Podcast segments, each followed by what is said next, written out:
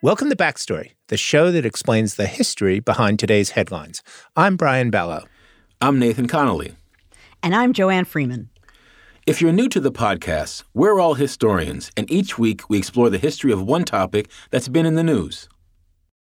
Speaking of the news, this week you may have seen two familiar faces in an unfamiliar style as the National Portrait Gallery unveiled the official portraits of Barack and Michelle Obama.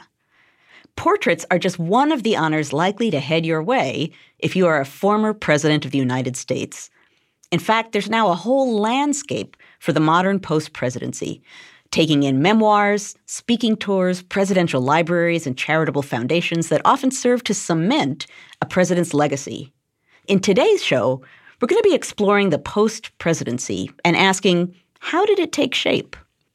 To start, we're going to turn back to two early presidents, one sitting in his study in Braintree, Massachusetts, and the other at home just down the road from our studios here in Charlottesville.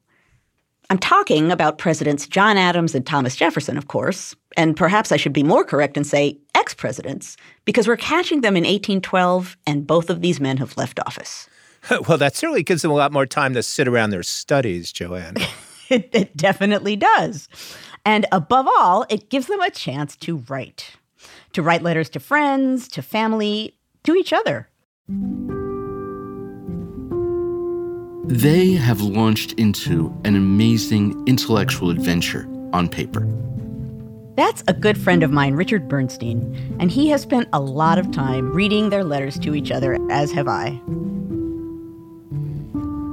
These letters are just amazing. I mean, you read them and you get a sense of John Adams. He's an old man, about 77 years old when he starts writing this retirement series of letters. And he writes up until after he turns 90. And he is every bit as adventurous and youthful and playful as he was when he was a teenager writing in his diary. Hmm. Jefferson, I think, is a little more conscious of what the Romans called gravitas and mm-hmm. dignitas. Mm-hmm.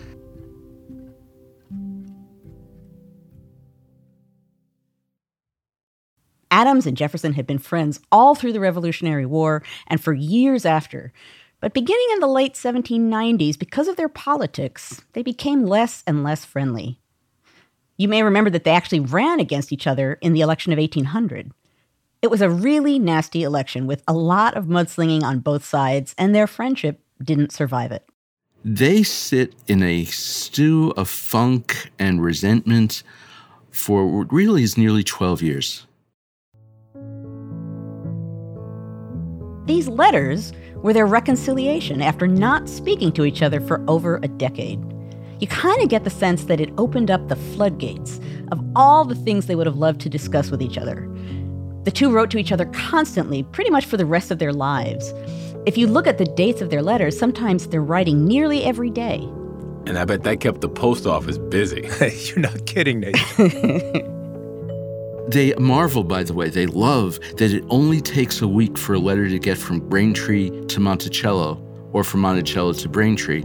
Now, I don't know if you remember when we were when we were first getting to know each other and I wrote you letters and it took about a week to get for a letter to get from New York to Charlottesville. So I was struck by how little progress we made. And we were kind of talking about intellectual things too, so yes, we were.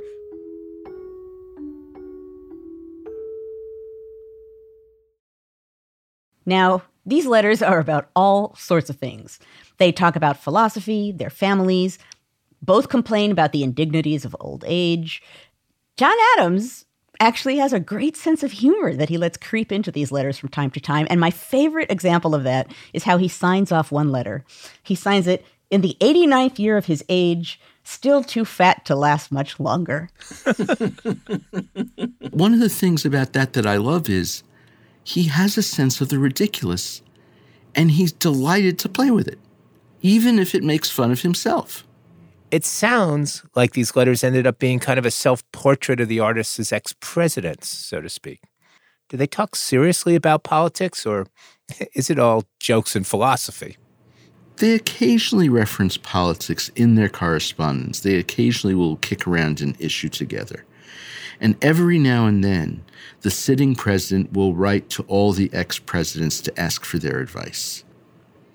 But they're very careful not to get too much involved. They think of themselves as retired. And I think at one point, John Adams even uses the metaphor we're old men and we will look silly buckling on our political armor to go into battle again.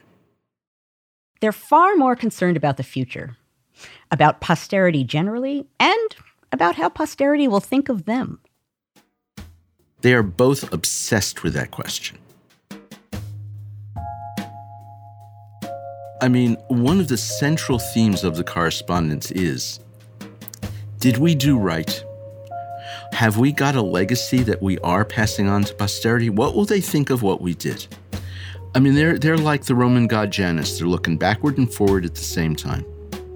They really, really wanted to take the long view and to understand the significance of what they had done in the larger course of history.